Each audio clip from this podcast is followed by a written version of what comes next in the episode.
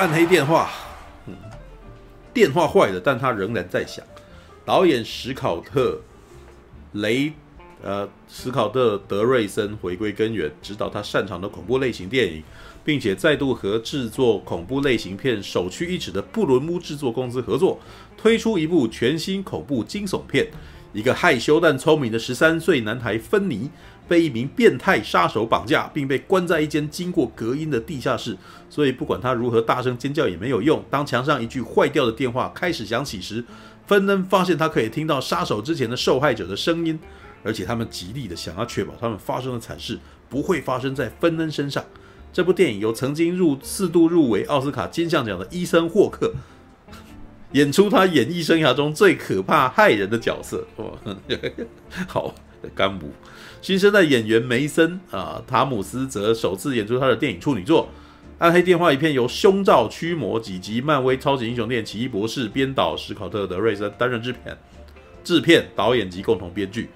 啊，接下来，好吧，那个什么，这没有什么，接下来的内容全部都是在就在报报名单这样子，好。所以黑飞线性已经看了《暗黑电话》了，是吗？刚看完，刚看完，刚看完，哦，热腾腾的哈。好，那个什么，来吧，那个什么，你应该可以讲蛮多。对，我那时候看完出来，感觉这部片真厉害，你知道吗？对，对，就是我我第一次这种刚看完，然后就直接马上讲这样，因为我觉得我好像是属于那种要发散性的对，可能要过一两天我比较可以完整讲出来，所以我现在讲可能会比较。零碎一点这样，嗯嗯嗯，对。然后，那我想问一下，我现在讲话音质有有问题吗？是清楚的，是清楚的，啊，比上一次好了。你上一次的空音比较大嘛？对，对对对对，嗯。好，然后讲一下我刚刚看完的感想，就是完完全不知道这部电影到底是好看还是不好看啊？是我一看完有一点，哦，你不知道，我完全不知道，对。嗯，用哪一个角度去切入这部电影这样子，嗯，一头雾水，很多地方看不太懂。啊，是哦，哦，嗯嗯，对啊，嗯，那我当初会看这部电影，是因为它好像是一个礼拜之前，它就已经有试片了嘛。对，然后那时候我就看到很多影评人，就是都有在网站上面去写这部电影的评价什么的，然后发现好像都是一致性的好评。嗯，我就冲着。他、啊、这种压倒性的好评，所以我想说，不然我就去看一下这部片，它到底是厉害在哪里这样子。嗯嗯。那我上次有讲过啊，我不是很喜欢看恐怖片，是因为我觉得大部分的恐怖片剧情都不太好。嗯。所以，可是我还是，哎，怎么讲？如果它的题材或是故事很棒的话，我都还是愿意会花钱去电影院啊。因为像上次看那个门，嗯，我就觉得看的还蛮过瘾的这样子。嗯，那我不知道它算不算恐怖片的范畴，惊悚片吧？嗯，呃，对。可是像这部呃《暗黑电话》，它应该也算是惊悚片嘛？嗯，应该也不算鬼片这样子。嗯。然后我在看的时候，的确也是觉得它还蛮会营造一些氛围在吓人，而有几个地方我我也都有被吓到这样。可是我我想要先讲的是，在看这部电影之前，我在对预告片的印象，我以为他会拍的像是《非礼勿视》那样子。是可能会有一个很诡异的人，嗯，然后他可能是很有动机性或是复仇性的，想要对主角做一些事情，然后结局可能会有一个非常出乎意料的一个发展之类的，对，嗯。可是我看完这部片的时候，我发现《暗黑电话》对我来讲有一点蛮抽象的，就是有些地方 很抽象。对啊，我觉得他好清楚。好，没关系，赶快先讲完以后，我来听一下你对什为什么觉得很抽象的。对，嗯，就是像比如说一开始这部电影在开始的时候，我们就看到是有很很多小朋友在那边打棒球嘛。嗯，他打完之后，就是有一个小朋友他突然走在一条街上，然后往天松天空一看，嗯，结果那个画面就直接切掉，然后进入到片头出现。嗯，那其实那个画面我大概就知道说那个小孩就不见了啦。对就是片头一结束，然后一转场完之后，他剧情其实就是有交代说，一开始就直接已经有一个小孩被绑架了这样子。嗯，然后他这个故事的切入点是先从主角的家庭开始去讲。嗯，像他一开始，我记得就是呃，他那个男主角，他一开始好像在吃东西的时候，他只是发出声音，嗯，只是他爸爸就会非常严厉的跟他瞪他，就意思是说你这样太大声，违反我们家的禁忌这样子，嗯，那他妹妹走出来，他好像也是翻个烤箱，嗯，然后烤箱一打开之后，也是因为太大声，然后就被爸爸很严厉的斥责，嗯，对，那接下来我觉得比较悬疑的地方是他妹妹有一个能力，是他会做梦。嗯。然后他那个做梦啊，好像是可以看到未来会发生什么事情。对，可是他那个能力不是说说有就有，像是看运气，而且他常常会跟上帝祈祷说要给他这个能力，然后让他去可以看到未来，去帮忙什么，嗯，呃，揭发这个案子之类的。嗯，然后有有几个地方比较好笑的是，他那个能力没有办法每次发作的时候，他会去咒骂上帝，说 What the fuck，就是说。你这个上帝为什么就是很可爱啊？就是不灵光，我很喜欢他这一段啊。对，哦，那他还超干，他说什么？你是不是根本就不存在啊？这样，就好像我觉得他录片里面有对宗教有提出一些蛮有趣的一些问题，可以去思考了。这样子，然后再来是说，他剧情就先进入到主角的朋友会一个一个的特别的消失，但是都不知道为什么。然后通常。在消失之前，导演会先塑造出哦，那些朋友跟主角相处之间其实是有感情的，很要好的。因为像他最后一个朋友消失是呃学校的一个恶霸，然后他是会在那边保护主角，对。但是那场戏结束之后，那个恶霸也被绑走，也不见了。嗯，对。反正只要是跟那个主角比较要好，都一定会消失这样子。但是有一天。呃，我觉得他前面的节奏比较慢，然后直到我觉得开始比较有兴趣的时候，是主角他本人被绑架的时候。嗯。然后，嗯，主角被绑架完，我觉得也还好。但我很好奇一件事情是，突然那个电话响了，我觉得这个应该算是第一个让我觉得很恐怖的事情了。因为我记得它里面有一个特写画面，说那个电话线已经断掉了。就是那个电话不可能会响，但总之那个电话就响了。然后你一开始也不知道说到底是谁在跟主角讲话这样子。那我第一次会被那个这部电影吓到的地方，就是导演他很会用那个平移镜头，嗯，就是他可能他带出某一个爆点出现的时候，他会慢慢把那个镜头这样一直移动，一直移动，到到最后的时候，他会直接让你看到那个本体出现的时候。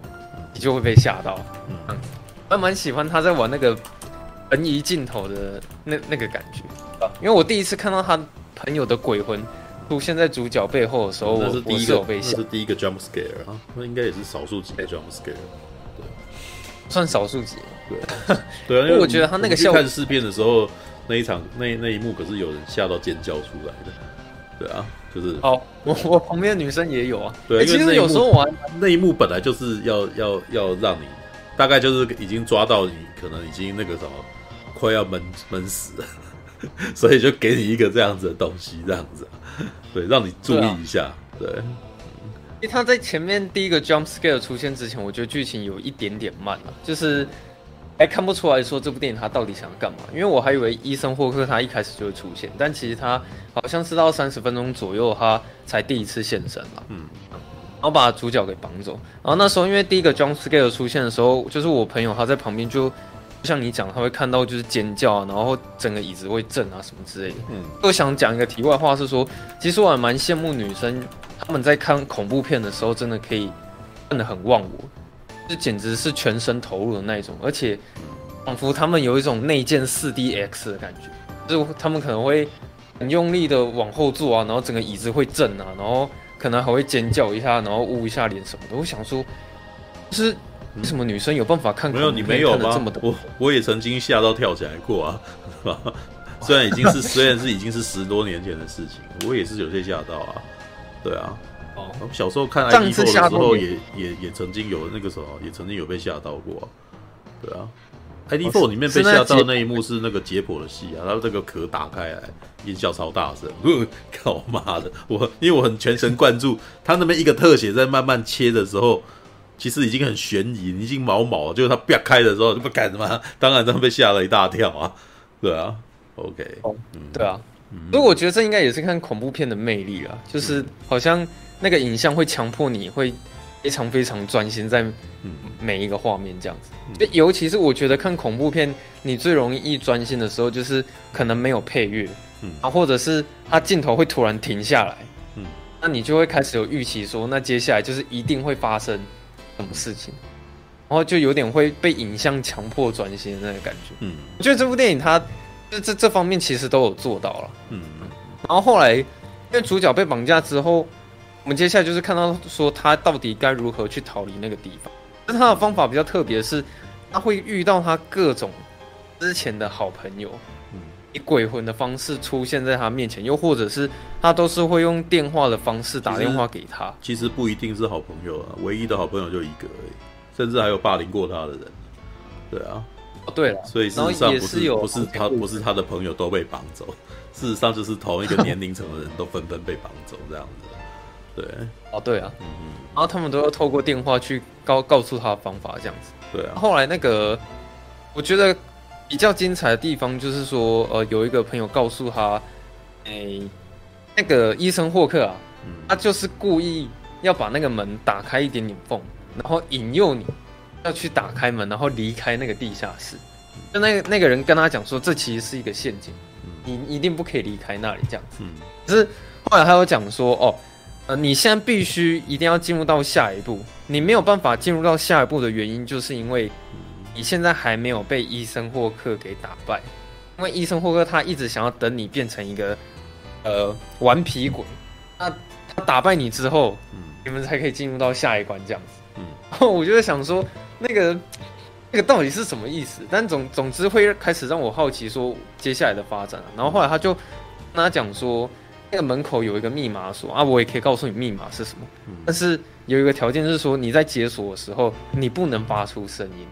然后我才发现说，哦，原来在酝酿这一段之前的目的就是有一场他爸爸一直在交代他们说不能太大声这件事情。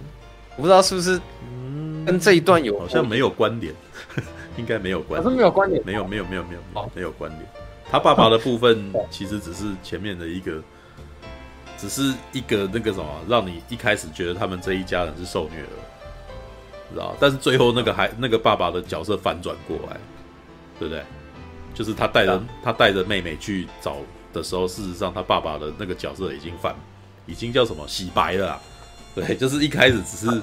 要让你以为说这一家人事实上是那个兄妹俩的都是被都是受虐儿的一种意象啊，对啊，嗯，对，OK，哦，嗯，啊，然后后来因为他就是打开那个锁然后逃出去的时候，我觉得那个应该也是这部电影最最紧张的时候了，因为那时候其实我觉得身为观众，我一定会很希望说，主角赶快能够成功逃离那个地方，嗯，可是他逃离出去之后，他还是被医生霍克追到。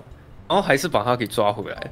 那其实老实说，我看到那边，其实我我心里觉得有点不太舒服，因为我会觉得，从剧情，我以为已经前进一步了，可是他被抓回来，我发现又退回又退回一步的感觉，就是我现在又要回到说，哦，又要继续看那个主角在锁在那个空间里面，然后他又要听那些电话，然后想办法他从那边逃出来，这样子，就是我突然会有一种无力感。我以为我好像有一点。看到希望，他可能要逃出去，然后剧情往接下来地方发展。那、嗯、其实没有，他后来是被抓回来了，这样子。嗯嗯对，他有一个地方我觉得蛮感人的，是说，因为他前面已经尝试过很多种方法想要逃出去，然后他尝试最后一个方法是他想要挖挖那个墙壁，然后挖到冰箱那边，然后想要通到储藏室，透过那个方法逃出去。嗯，是，他即使已经尽心尽力努力试了这么多的方法，嗯，他还是。没有办法离开那个地方，然后由于那种强烈的无力感，然后就让主角在那个角落慢慢掉下了一滴眼泪，这样子。就他他那时候哭的时候，我真的觉得说，哦，他绝望，好像 对，已经到那个程度了，你知道吗？因为他前面主角是从来没有哭的，嗯，即使他被霸凌，他被揍，他被打，他遇到那些挫折或是严重的创伤都没有哭，可是到那边的时候，我就可以感觉到他精神真的已经受不了，然后已经。快要接近到崩溃的地步，对，然后男主角其实，在那个情况下也有点算是放弃的程度了。然后后来他接到最后一通电话，是在学校会保护他的一个比较强势的一个同学啊。嗯，然后他就教他讲说：“我跟你讲，你打败他的方式就是你要先来那个泥土到电话里面，然后我教你你要前进一步，后退一步，然后敲他，嗯，然后把他打败。嗯，所以我看到那边有一个疑问是说，嗯，为什么要前进一步再后退一步，然后再往前打他？就是我觉得他那个。”我我觉得这可能不是这部电影的重点啊，那边我有点看不太懂，说他那个动作设计为什么为什么是要这个样子？然后最后，那这部电影到最后，男主角就是成功的打败医生霍克，然后逃离那个地下室嘛。嗯，对，那他最后逃离那个地下室之后，妹妹她其实中途有一段是妹妹她也借由她做梦的能力，然后去找到了男主角在哪里，然后。就带着他爸爸还有警察一起去那个地下室，想要把男主角给救出来。这样，那我这对于结局有一个很大的疑问，就是说，嗯，他妹妹好像等于是没有帮帮到任何的忙，因为男主角他最后已经靠自己的能力离开那个地下室了。嗯，所以我就觉得好像妹妹就是做了那些梦，被托梦，然后带了警察跟爸爸到现场，好像妹妹没有帮上任何的忙。嗯，但这部电影就是最后。你看到主角打败医生霍克之后就结束了，嗯，所以我现在有很多的疑问是说，我不太知道我到底是应该要用相当迷惑的非线性，怎么会？哦你没有感受到这部片的乐趣？耶，糟糕！我要先讲一点是说，嗯，我在通常批评一部电影好看或不好看的时候，我一定会先认清楚这部电影的类型是什么。嗯，就举例来讲。我看完《银翼杀手二零四九》的时候，我一开始以为它是动作片嘛，嗯，所以我看完的时候，我很清楚不能用动作片的角度去批评这部电影，嗯，或者是我看完《敦刻尔克》的时候，我也会搞清楚说它跟传统性的战争片是不一样的，你也不能用战争片的方式去讲这部电影，嗯，总之我是想要表达说，我一定会把那个类型分清楚啊，嗯，那像我在看《猛》的时候，我就知道说它里面其实是有一些比较抽象或是。导演象征性的符号，呃，这种电影。但我看完《暗黑电话》，就是我不知道，你竟然不知道这个到底是 这部片超清楚的，真是的。那是属于比较抽象的吗？没有，它哪里抽象了？它有够明显的，我的天哪！哦，我先提出一下我的疑问，就是首先，妹妹的能力到底是什么？就是她是可以看到未来，没有，她就通灵啊，她就是通灵啊。她通，那她有时候又是可以看到过去。可是有时候又是看到未来，对啊，她她也不一定什么时候可以做，他就是通灵哦。对，那个，然后在 嗯，那个是男主角的能力是什么？因为他好像可以看到一些死去的那些鬼魂，然后那些鬼魂可以跟他对话。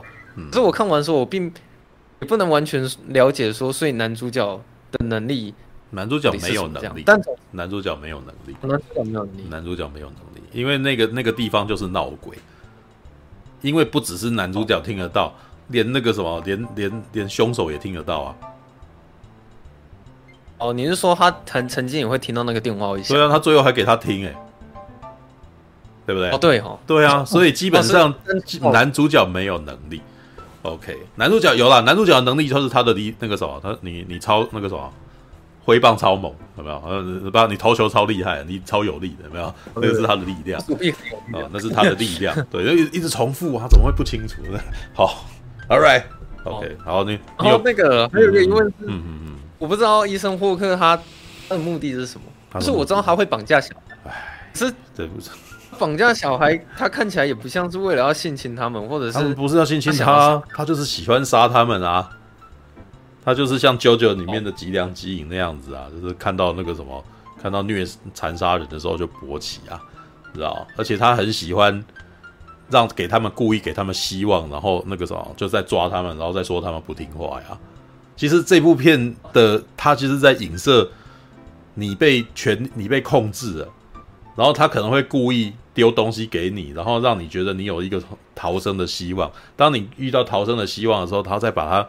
他再他再把它砍掉，这样子他就爽，你知道？基本上有点把你当白老鼠，然后我就是戏弄你啊。对，他就是他就是对这种事情，对于他们哭泣啊，然后对于他们试图要躲避这件事情，他们都他都觉得很爽。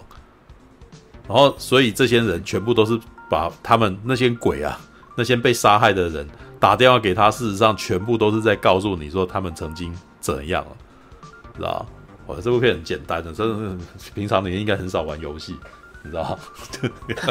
这部片就是密室逃脱，然后再加上攻略帮助啊，你知道？他打电话给你就是给你攻略，但是他们也没破啊，他们没破，所以你也不知道不确定他们那样子，因为每一个人都是最后都死啊。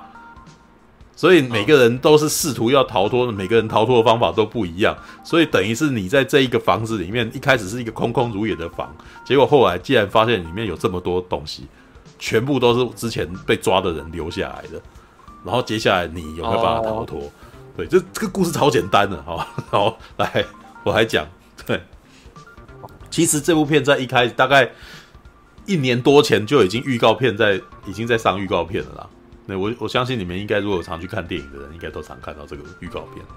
然后这个预告片，我不得不说，我觉得它的行销蛮厉害的，知道？就是它就是给你看这个东西，然后你其实那个高概念就已经全都讲清楚了。这部片基本上没有什么雷，你知道？全都告诉你，对不对？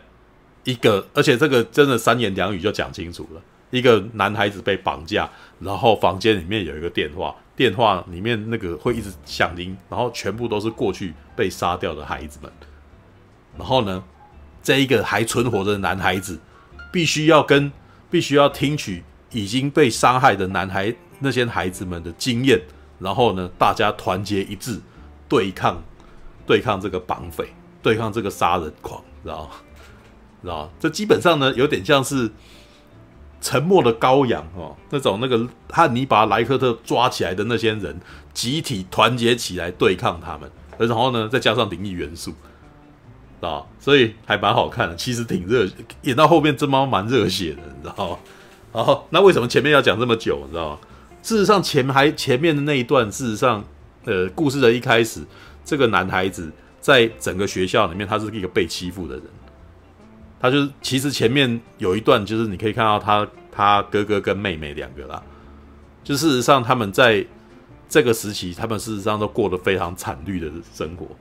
就是他在家里面，爸爸会生气、暴躁易怒哦，然后呢，到了学校又常常被人家霸凌、被人家追、被人家打。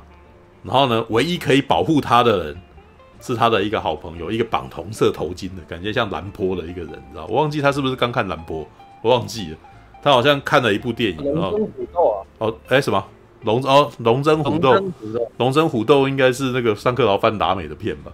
哎，那个德州电锯杀人狂。哦，德州电锯杀人狂。好，对对对。总之，他的好朋友基本上那个什么，就是很中二，就是会绑着一个红色的头巾，然后穿着那个什么无袖衣这样子。所以当那个旁边的人要来霸凌他的时候，他就出现，你知道？而且在电影的的一开始，就是看到一个这个他的朋友，你知道，把一个大块头打倒在地，然后而且把他打到那个什么见血，知道？打到见血，然后而且后来他跟朋跟跟男主角分享的时候，就是说，男主角就说：“你把他打到这么惨，有这个必要吗？”他说：“就是要这样子，我才有办法脱身，因为就是那个什么，当你被霸凌的时候，你就是要给他好看。”而且你要出手要够狠，要见血，要让他知道，要让他吓到，要让他知道说这件事情你不是好欺负的，你是认真的。对，然后其实他是在教他，他是在教这个教教主角说，你要面对你的那个什么，面对欺压你，你必须要反击呀。这就是整部片的重点哦。这整整部片的重点就是在告诉你，面对欺压你要反击，你不能逃走，你你逃走你就是死，知道？这完全影射到后面，他关在那个房间里面，他。只要去任何地方，全都是失败的。唯一的脱身方法是正面对抗这个男人，正面对抗凶手。所以当最后面对凶手的时候，那一幕他妈就一整个超热血哇！变到后面变动作片，你知道？好嗨呀，知道？对，因为你你医生霍克在里面演的就是一个很恶心的男人，很恐怖的男人。他在里面就是我还记得有一部，就是刚刚不是在那边说医生霍克。演出他人生那个从影以来最恐怖的角色嘛，然后我听听就笑，感觉他根本没露脸啊，然后他在里面只露了一次脸，就是还不小心面具掉，然后他很惊慌，然后赶快要把面具戴起来，知道？对，也也就是说他从头到尾就戴着面具，他在面具底下的时候，他看起来最恐怖。为什么？当他把真面目露出来的时候，他就没有力量了，所以他是借着这个面具来给你恐惧感的。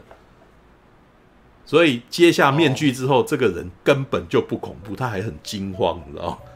对，这其实是在这部片其实蛮预言的啦。他其实就是在告诉你说，你在面对人家霸凌你的时候，你就是要反击人家啦。然后他会装凶，他不凶，你知道？当你打下去以后，他就不凶了啦，啊，所以还蛮嗨的。看这部片看得很嗨，你知道？他在，但是这里面有很多有趣的点，就是里面。制造了非常多可爱的角色，所以这部片的前半节挺娱乐的。因为他的，尤其是他的妹妹，他的妹妹超可爱的啊。就是当他哥哥被被打的时候，哥哥被打的时候，然后妹妹那个什么，那个妹妹妹其实根本就没有在躲避这件事情。妹妹从小就超 tough，知道一个很可爱，然后绑着双双那个什么，一个那个什么双马尾辫子的一个小女生。然后我我记得有一部是。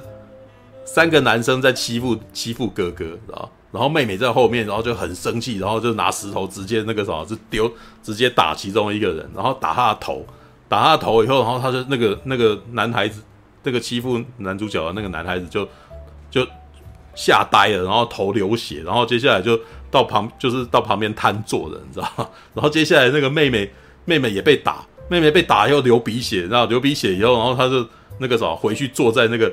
头流血的那个男孩子旁边，然后两个人在那边瘫坐在那边，然后那时候那一幕觉得很好笑，说：“哎，你们两个人打一打，然后伤兵就在那边，那边是伤兵休息区，然后 两个人就坐在那边休息，然后而且明明刚刚你那个时候旁边流血是被你打的，然后你们这下子突然间都处于同样的状态，然后就在那边休息，知道？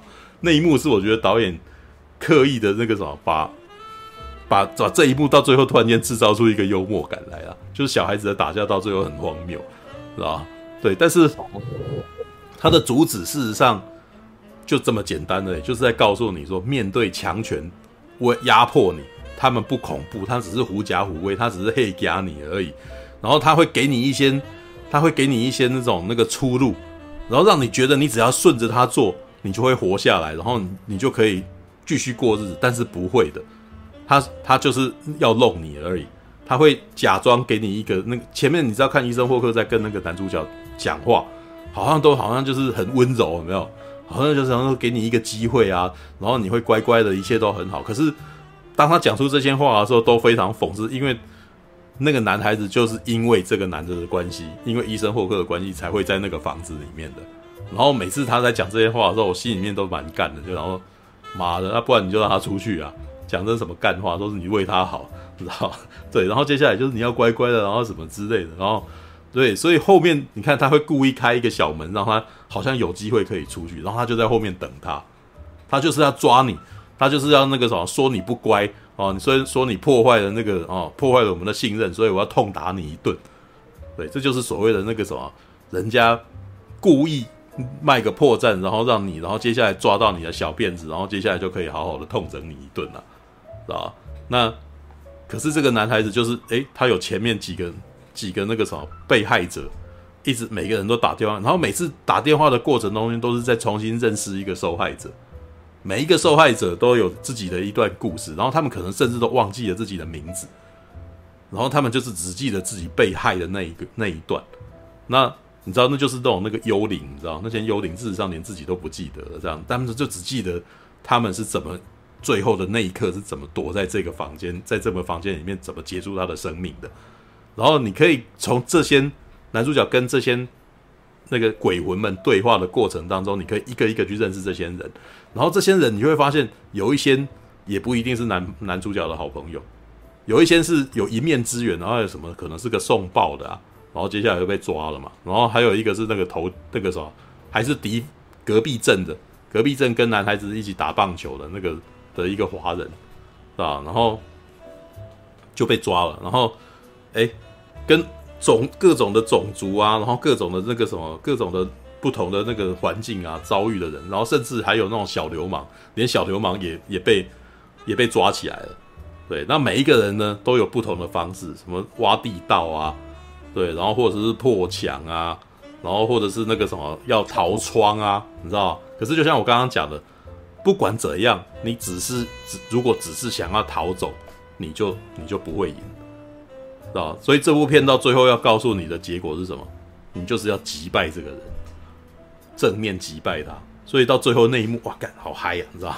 对，那个真的，呃，里面最 top 的那个男生哦，也被也被抓包了嘛，然后就是然后也被也也被杀掉，然后就告诉他说，你现在要 fight back，然后要练哦，前前一步后一步，然后再靠前一步后一步再靠，因为那个是那个是那种假动作，你知道吗？那个是那种战斗形态的那种假动作啊。对，先出去外面，然后让对方觉得，哦，你往前一步，然后可能让对方。有点提防，然后接下来后退，然后他过来的时候，你然后再拿东西，再拿那个电话筒打人家，这个好啊，非线性应该没跟人家打过架是吧？你是不是没有跟人家打过架呀？知道我以前呢也有被教过，也有被教过这种东西，就是我跟人家打架之前，也有人跟我教，他说我跟你讲，你等下进来的时候，直接拿那个什么，直接往他鼻子灌下去，然后他会头晕。对，他会教哦，然后接下来你最好让他倒地，然后我们其实都已经，我那时候在跟他打，跟人家打架之前，其实都是都已经想好对方要怎样了，知道吧？就你要你要设想他的那个动作，所以他那个动作我我懂他要干嘛了，是吧？前后你要保持你的灵活啊，然后你手上的那个电话没有那个啥，你只用电话一个空壳去打他，他是没有办法的，所以他最后你要让他要拥有质量，要买满的沙土嘛，然后你手上就拥有一个凶器，然后接下来他们旁边不是一个。那个什么，跟他打过棒球的人说，那手臂超强，你投球超厉害的，所以你不要妄自菲薄啊，你不要觉得你自己很弱啊。事实上你，你的右臂很强，你事实上是很有力量的男孩子。不要不要那个什么，因为对方的恫吓，然后你感到害怕，然后你就觉得你自己没有希望。跟他正面迎战的时候躲避，然后有战术击败他，知道哇？所以当当最后这个一直不断虐待他的人到最后一刻下来，然后而且他还设陷阱。然后前面几个那个挖洞的那个什么地方，然后不是用地毯铺起来吗？然后打倒他以后，然后接下来倒到那个地方，他掉下来，然后脚不是夹到，然后接下来是一直猛灌，一直猛灌，然后讲干那一段好爽，知道吧？揍死他，你知道吗？那种感觉就是因为前面前面几十分钟的那种压迫感，你已经很不爽了，你知道吗？所以看到这个一直被压迫的男孩子，然后到最后那个什么奋起。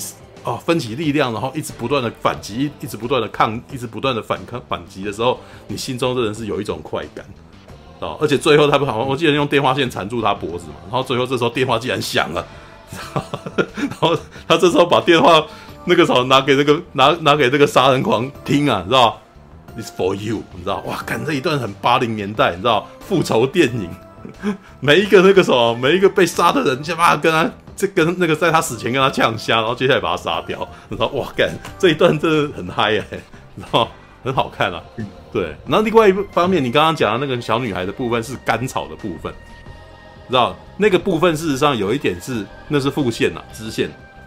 那支线的部分有一部分是在把他家庭的问题解套，就是一步一步的告诉你说他爸爸一开始你会觉得爸爸好像是一个。一个那个什么虐待虐待孩子的那个什么父亲嘛，每天喝酒，然后暴躁易怒啊，然后一听到一点小声音，然后就就动辄就打孩子啊之类的。可是当最后他的那个什么，当老大哈、哦、被绑架走的时候，这个突然间这个父亲的那个什么形象开始软弱了下来。他突然间那个什么带着那个女儿，那个跟他的女儿就讲话的时候，都突然间很软。然后呢，当一开始。那两个警察来找他女儿的时候，爸爸不是很生气吗？就说你那个梦根本就是乱讲的啊，然后不准你再去跟人家讲这些有的没有的这样子。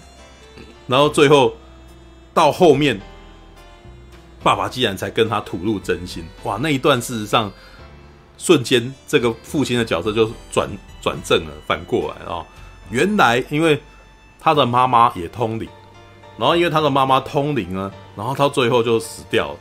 对，就是所以他爸爸就是很痛啊，很痛苦，就觉得说我他的太太就是疯了啊，所以才才会变成这样子。他很不希望他家的孩子最后也这样啊。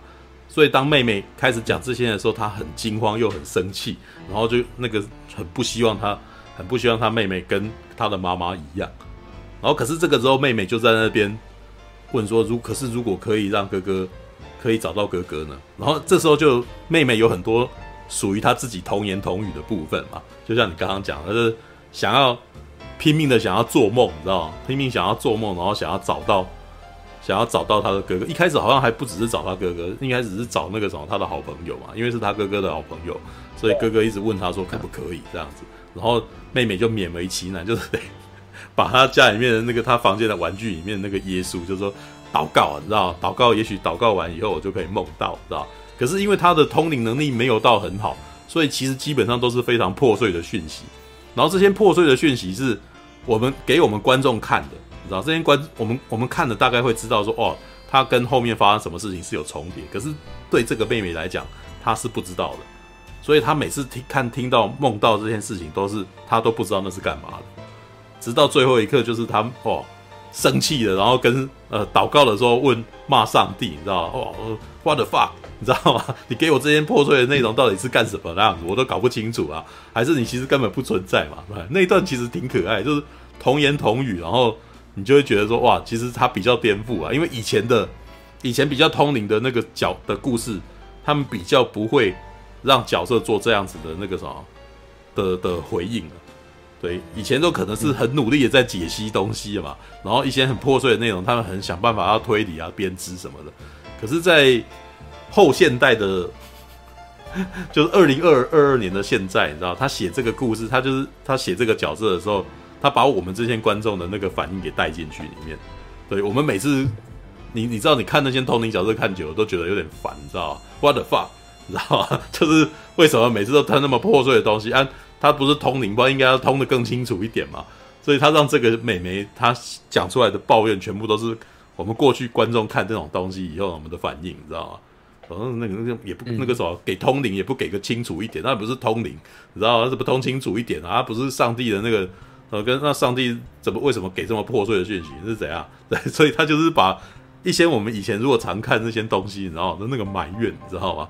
对，就是把它把它置进去里面，所以当这个小孩子讲出来的时候，正是我们观众的心声，所以很，所以我们会笑啊，我们看一看会笑，就觉得看他讲他讲的事情，正是我们想的事情嘛，对啊，那但是最后面那一刻，我觉得他有点在学那个沉默的羔羊啊，你知道交叉剪接啊，电影课以前电影课的时候，他们还真的把这一刻这一幕特别拿来当做交叉剪接的那个什么的的黄金案例，你知道吗？对，就是警察去抓，警察去去抓这间呃，去查那个房子，然后另外一边那个什么凶手跟那个什么跟被害者正在那个什么正在捉迷藏这样子，然后两边交错，所以你就会很希望最后那个什么警察好像可以抓得到之类的。他事实上有点在弄在玩观众啊，对，但是我自己可能因为我 我心里已经有准备了，然后心里有数，因为大概看到那个什么。你要 fight back 的时候，我就大概知道这部片最后会怎么走了。必定是男主角正面迎战他，男主角不能被救走，男主角不能逃走，男主角就是要亲手击败这个凶手，要不然的话，这部片的主旨不成立，知道？所以绝对不能够是旁边的人突然间来救，一定是自己打败他。对，就是 fight back。这部片的最大的主旨就是面对强权。面对那个什么霸凌你的人，面对想要弄你的人，不要害怕他，你知道？正面迎战，然后那个什么找到方法，对，不要怕痛，也不要怕他会伤害你，你知道？你要伤害回去，你要让他怕你，只要他怕你，你知道？他就不可怕了，知道？这这个以前不是也有一部那个之前不是也有那个嘛？他吗？那一部那个 It，你知道？他他到最后事实上也是在讲这个啊。恐就是小丑，是潘尼怀斯这个小丑是利用你恐惧他的心来来控制你的。你越怕他，他就越强。所以当你不怕他的时候，他就弱，他就什么都不是，知道？只是《It》那部电影是抽象的，是比较形而上的，比较用一些那种那个什么各种超现实的画面来来让你那个什么有这个感觉。但是呢，呃，《暗黑电话》是。用那个什么非常写实的方法，你知道，因为绑架你的人是一个真是一个人呐、啊，并不是鬼，对。然后这一次比较有趣的是，鬼跟你站在同一阵线，因为鬼全都是受害者，知道。这部片的灵异元素跟通灵全部都站在主角这边，但是呢，这些鬼魂跟那个通灵能力不能够直接。让主角战胜这个男孩，呃，战胜这个绑匪啊，知道战胜绑要战胜绑匪，仍旧是主角自己要动手，啊，其他人只能够提供辅助，而且他甚至还会给你错的方向，你要自己去想好。那这部片那能够演到一百多分钟，那就是因为他走一直不断在走错路，知道？所以简单的说呢，这有点像是一个男孩子玩密室逃脱，然后大概失败了五六次，然后最后他必须要统整这些资讯，整理出属于自己的战自己的解谜方法，自呃属呃不是解谜，统整出属于自己的破关方法。知道，因为其他的人全部都全部都是破关失败的人，然后你不能够只听他们的，你只听他们的话，你一样也是会失败的。对，All right，对，这有没有解除你的疑惑？你知道？有啊，应该解除变超清楚了。对啊，怎么了？嗯，那有一个地方我还看不太懂，是为什么？嗯，那个男主角后来被抓回去的时候，医生霍克没有杀他，因为他他的目的不就是希望说。就是要趁他逃走，完全不了解这个犯罪心理学。医生霍特就是不要干净利落的杀他，他既然绑了他们，他就是要爽完他，知道吧？那个心态就有点像是你小时候可能出现了一些很残忍的心态，弄死一只蚂蚁，然后你就会可能那个什么，还看着他挣扎的那种爽感，知道吧？如果他这么干干净净死了，那太无聊了，知道？他要的就是要。啊，他他要的就是要残杀他，想要听他痛苦喊叫，知道吗？想要听他哭泣，知道吗？因为当他哭泣的时候，他就觉得是他弄的，他支配他，就觉得很快感。我觉得这个角色的那个什么的虐待狂的那个的的那个状态，大概在一开始就已经出现了，知道吗？啊，你想不想跟我玩呢？啊？这样子，然后让他弄弄的时候，他的那个语气又立刻展现出那个什么很爽的样子。医生霍克演的这个角色还蛮扁平的，但是。他很成功的，就是展现出那种恶心的感觉啊，知道吗？为啥我会知道犯罪心理？啊，我的犯罪心理学也是从看电影来的，啊，知道吗？电影里面有太多这种角色了，你知道吗？就是只是为了要演爽爽的，就是只虐杀那些人物，只是能够建立自己的自信心跟自己的支配欲啊，对啊，All right。他给他吃东西有什么意思吗？没有，他给他单纯对，只是单纯要给他吃东西，但是他给他吃东西的时候的过程，不是都一直在展示他的权利吗？对不对？你要喝东西吗？你喝东西，我不会弄昏你的啊，对不对？他们他会讲这种话嘛，对不对？然后讲一讲，可能他那个问的太多了不爽，他就把那丢地上，然后要他去地上去捡那些东西来吃啊，知道？Alright，OK。我还有一个问题，嗯、那个 他那个面具啊，前面我记得一开始他都是戴笑的笑脸的面具。然后后面的时候是戴不笑的面具，然后最后的时候他是下面一半就直接不戴面具。这个有有什么？没有，我没有特别去解读这件事情。他也许可以讲，可以展现他是各阶段的心理状态啦，但是事实上不用特别解读这个，啊，不解读你也可以感受到这个娱乐性啊。对啊，OK。嗯，我我基本上应该是没有问题了。所以我我一开始在看的时候，是真的没有想到，就是你刚刚讲的那那那些意思这样子。对，哦、可能是一开始我没有想好这个方向。没有那个，因为那个还是，但是这部片应该没那么难理解啊。我觉得我自己能够特特别理解，也可能有一部分是因为我有被我有抵抗霸凌的经验啊，所以我其实这立刻就知道他发生什么事情了。但是。这应该没那么难理解，因为就他还蛮大众的，想一般人应该立刻就会感受到了。还是你们小时候都没被欺负过，你应该有跟人家打过架啊？对啊，应该有被人家追过或者什么的。那那个时候你跟人家打架的过程当中，你应该有没有超级不高兴的啊？你可能会在反抗的那个经验，那其实就是那个什么代入啊，情绪代入这样子。对啊，哎呀，小小时候真的没没没有跟人家打过架吗？打架的那个过程其实就是那个样子啊。他这个故事事实上在告诉你，这个孩子从不敢跟人家打架到他最后那个什么敢跟人家打架，只是这么简单而已。而且他打架就是弄到他最后打下去的，就是他累积了非常多的怒气。然后我觉得这部片的情绪酝酿得很好。然后我为什么看完当时出来就说哇，布伦屋出品的电影真的没什么好抱怨的，你知道吗？高概念，预告片一开始就已经告诉你是什么，电影也没有骗你。可是你在看这个电影的过程中，还是得到了娱乐跟乐趣。然后呢，这部片的成本不高，真的，嗯，它的场景很少，哎，几乎都在房间里面的，呃，一个房间里面，然后那个两个人的故事，然后中间可能在佐以他的那个日常生活的一个学校的那个什么学校生活，跟他家里面就没了。对啊，什么是高概念啊？高概念就是你光看这部电影的剧情简介，你自己内心就已经预期到这这是个什么东西，这叫高概念啊。诶，最近才在跟人家聊的，那个轻小说的书名都是高概念。轻小说的书名就是一种高概念，你在看书名的时候，你就已经知道你看这本书会看到什么了，是吧？比如说叫做什么，去在地下城寻找邂逅，是不是搞错了什么？对，这个故事就是告诉你说，他在地下城每天打怪，在地下城打怪，然后在里面找到他的女朋友的故事。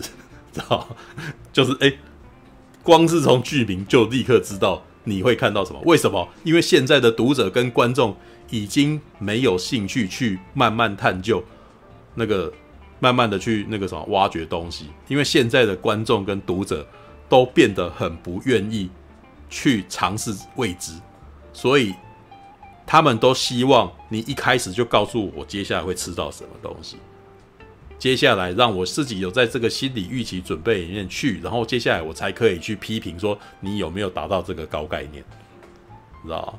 比如说飞机上有蛇，就是一个非常明显的高概念。哎，干，他都没骗你，这个故事五个字就告诉你这部片是什么了。然后你进去也大概知，你大概也在进去之前你就知道你会看到什么了。这就是高概念，知道？All right，all right ok 好这个是暗黑电话对